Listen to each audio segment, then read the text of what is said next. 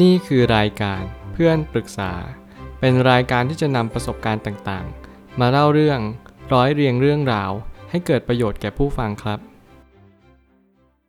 สวัสดีครับผมแอดมินเพจเพื่อนปรึกษาครับวันนี้ผมอยากจะมาชวนคุยเรื่อง หนังสือ The Psychology of Money ของ Morgan Housel นี่คือหนังสือแห่งปี ซึ่งแน่นอนว่าเป็นหนังสือที่ได้รับความนิยมมาหลายปีแล้ว และสิ่งที่ผมได้เรียนรู้จากหนังสือเล่มนี้นั่นก็คือ การที่เราจะหาเงินอย่างไรให้มีสติและมีความรอบคอบมากที่สุดแน่นอนว่าการหาเงินเนี่ยการที่เรามีสติและมีความรอบคอบ มันก็ย่อมเป็นสิ่งที่เป็นประโยชน์ แต่การที่เราจะบริหารเงินอย่างไร มุมมองให้เรามีต่อเงิน รวมไปถึงสิ่งที่เรานำเสนอที่ให้เงินเนี่ยมันเป็นตัวช่วย ไม่ว่าจะเป็นเรื่องของภาพลักษณ์ เรื่องของความสะดสบายในชีวิตประจำวัน หรือว่าเรื่องอื่นๆตามมา ไม่ว่าจะเป็นเรื่องของอำนาจหรืออะไรก็ตามแต่ สิ่งนี้เป็นสิ่งที่เน้นย้ำว่า เราแต่ละคนนั้นเรียนรู้ในเรื่องของชีวิตนั้นแตกต่างกัน เรามีภูมิกำเนิด เรามีวัฒนธรรมที่ไม่เหมือนกันเลย สิ่งนี้ผมจะเน้นย้ำว่าการที่ผมอ่านหนังสือเล่มนี้ ผมได้ฉุกคิดอะไรได้หลายเรื่อง เรื่องแรกที่ผมได้เรียนรู้นั่นก็คือ เงินไม่ได้เป็นตัวที่ทำให้เรามีความสุขมากขึ้น และความสุขต่อการที่เรามีเงิน ขึ้นอยู่กับจิตใจของเราเอง ไม่เกี่ยวกับใครเลย การเรียนรู้แบบนี้เข้าใจแบบนี้มันก็ทำให้เราตระหนักถึงสิ่งหนึ่งที่สำคัญนั่นก็คือ เราไม่สามารถที่จะทำอะไรได้มากไปกว่า การให้เรามองเงินอย่างที่มันเป็น เงินคือกระดาษ และกระดาษไม่เคยทำให้ชีวิตของเราดีขึ้นได้จริง ถึงแม้ว่าเราจะเอาเงินนั้นไปแปลเปลี่ยนเป็นสินทรัพย์ต่างๆ ไม่ว่าจะเป็นรถหรูรถซุปเปอร์คาร์กระเป๋าแบรนด์เนมรวมไปถึงภาพลักษณ์ต่างๆนานาไม่ว่าจะเป็นการกินหรูอยู่ดี แต่สิ่งหนึ่งที่ผมเชื่อว่าคนเขียนก็ได้เน้นย้ำเสมอมา นั่นก็คือการที่เราเรียนรู้ในชีวิตประจำวันเสมอ การให้เราไม่เคยลืมตัวเองในอดีต ในวันนี้เรามีเงินมากมาย แน่นอนผมเข้าใจดี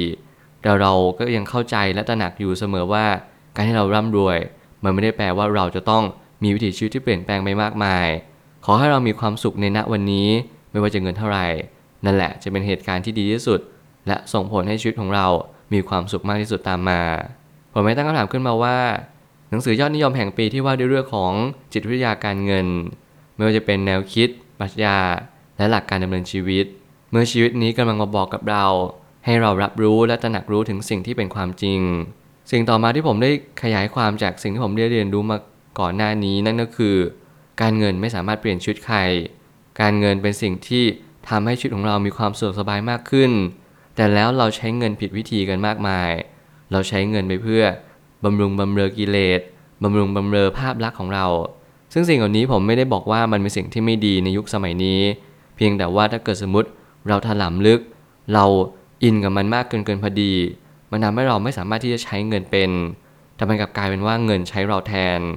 ไม่เป็นการอดออมไม่ว่าจะเป็นสิ่งที่เราหลงเชื่อว่าผู้คนเนี่ยไม่มีเขาอดออมหรือว่าการลงทุนเลย สิ่งนี้เป็นความเชื่อที่ผิดมากๆต่อการเงิน หนังสือเล่มนี้มันเน้นย้ำว่าจิตวิทยาการเงินเนี่ยมันเหมือนเรามองยังไงกับเงินของเราเองเรารู้สึกยังไงเวลาทุกครั้งที่เราได้เงินมา เรารู้สึกยังไงทุกครั้งที่ เราเสียเงินไปหรือจ่ายไปกับอะไร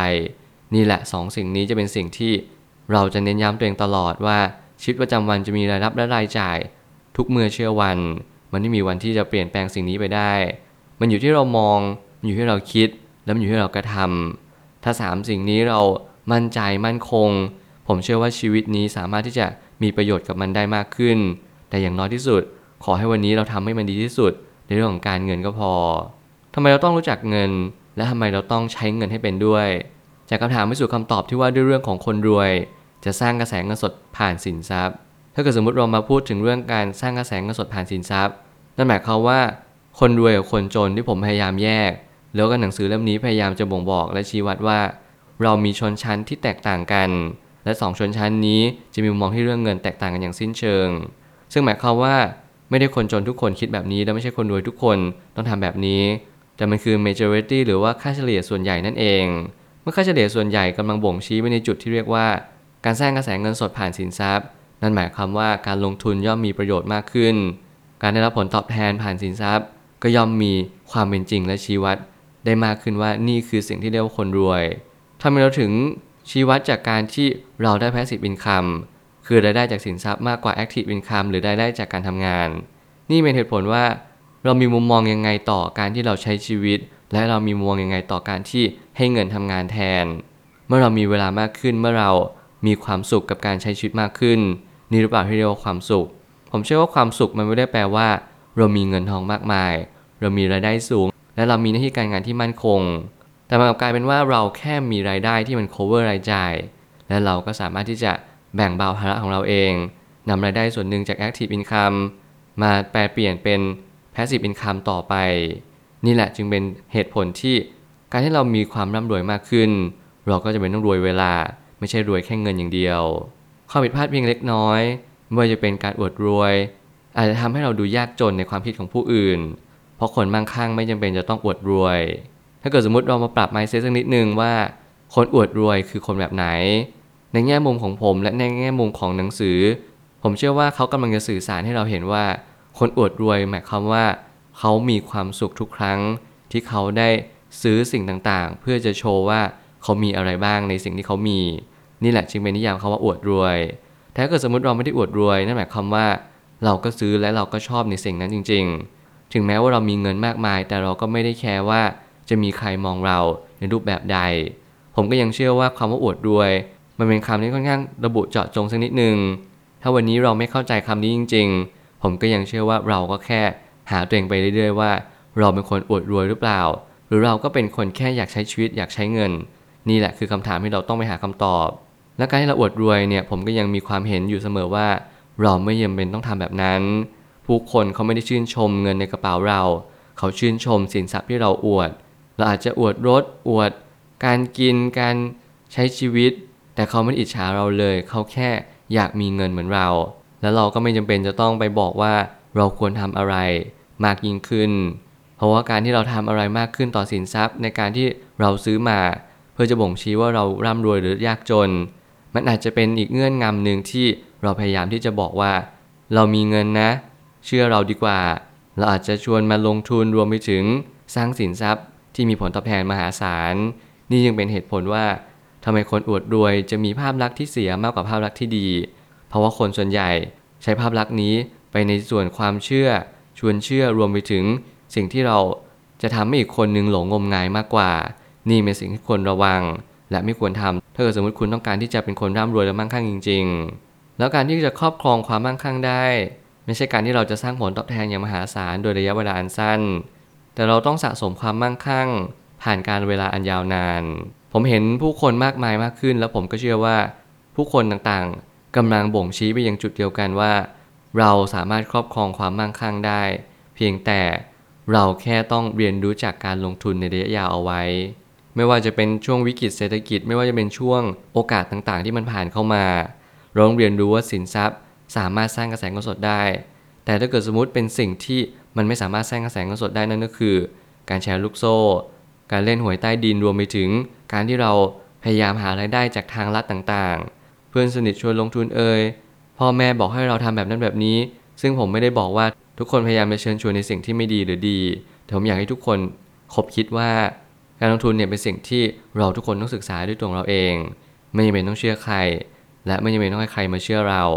เราทุกคนมีหน้าที่จะเรียนรู้เข้าใจและรับรู้ผลในสิ่งที่ตามมา ถ้าเราลงทุนสินทรัพย์นี้ร้องศึกษาก่อนไม่ว่าอะไรจะเกิดขึ้น เพราะการลงทุนเนี่ยมันมีความเสี่ยง และความเสี่ยงเนี่ยแหละมันอาจจะมีผลกระทบ ต่อตัวเราเองและต่อผู้คนที่เรารักในอนาคตก็ได้ สิ่งนี้เป็นสิ่งที่เน้นย้ำว่าหลาย ๆ ครั้งเนี่ยทำไมคนมั่งคั่งหรือว่าคนที่ร่ำรวย มีความสามารถในการสร้างเวลได้สูงกว่าคนทั่วไป เพราะเขาใช้หลักของการดอกเบี้ยทบต้นเอ่ยในหลักของการที่เราสะสมความมั่งคั่งผ่านการเวลา ยิ่งเราใช้เวลาเยอะยิ่งเราลงทุนเป็น เราก็สามารถที่จะใช้ดอกเบี้ยทบต้นเนี่ย ต่อยอดต่อสินทรัพย์ต่อไปได้เรื่อยๆ นี่ยังเป็นเหตุผลว่าเราทุกคนมีความแตกต่างกันในเรื่องของความรู้ทางการลงทุน ความรู้ทางการเงิน และที่สำคัญในเรื่องของเวลา สุดท้ายนี้สิ่งที่เราเห็นกับสิ่งที่เป็นจริง ๆ นั้นแตกต่างกันอย่างสิ้นเชิง อย่าเชื่อในสิ่งที่เห็นทั้งหมด ถึงแม้ว่าความร่ำรวยจะเป็นสิ่งที่ทุกคนใฝ่ฝันและปรารถนา แต่ความสุขโดยความรุ่มรวยทางจิตใจสำคัญกว่ามาก นี่คือหนังสือแห่งปีที่ผมเชื่อว่า นี่ไม่ใช่เรื่องบังเอิญที่คนเขียนได้รับเป็นผู้เขียนของการเขียนหนังสือที่รับ bestseller เพราะคนเขียนมีความคิดที่ดีจริง ๆ ผมชอบความคิดหลาย ๆ ความคิด แล้วผมก็ชื่นชอบ ความคิดแบบปัจเจกของเขา ในสิ่งที่เขาอาจจะไม่ได้มีมุมมองต่อความร่ำรวย ในเชิงลบมากจนเกินไป แต่เขามักจะมีความคิดว่าคนร่ำรวยและคนที่มีความมั่งคั่งจริง ๆ จะมีความแตกต่างกันอย่างสิ้นเชิง คนจน คนร่ำรวยและคนมั่งคั่งสามประเภทนี้ เป็นการแยกเลเยอร์กัน แต่แน่นอนพฤติกรรมก็ย่อมต่างกัน เราไม่ได้แยกจากเงินในบัญชี เราแยกจากความคิด และเราแยกกับจิตใจ สิ่งนี้คือสิ่งที่คนเขียนเน้นย้ำว่า จิตวิทยาการเงินเป็นสิ่งที่เราควรจะมีทุกคน วันนี้เรามาเช็คลิสต์กันดีกว่าว่า เรามีเงินในบัญชีเท่าไหร่ และเราเคยเอาเงินนี้ไปลงทุนอะไรบ้าง ผลตอบแทนต่อปีเป็นเท่าไหร่ และเรามีความพึงพอใจกับรายได้นี้ หรือไม่พึงพอใจเพราะสิ่งใด จงเรียนรู้เข้าใจ วันหนึ่งคุณจะตระหนักรู้ว่า การเงินไม่ได้มีผลกระทบต่อชีวิตมาก ถ้าเราใช้มันเป็น ผมเชื่อว่าทุกปัญหาย่อมมีทางออกเสมอ ขอบคุณครับ รวมถึงคุณสามารถแชร์ประสบการณ์ ผ่านทาง Facebook Twitter และ YouTube และอย่าลืมติด Hashtag เพื่อนปรึกษาหรือ f r ร e n d t a l k ด้วยนะครับ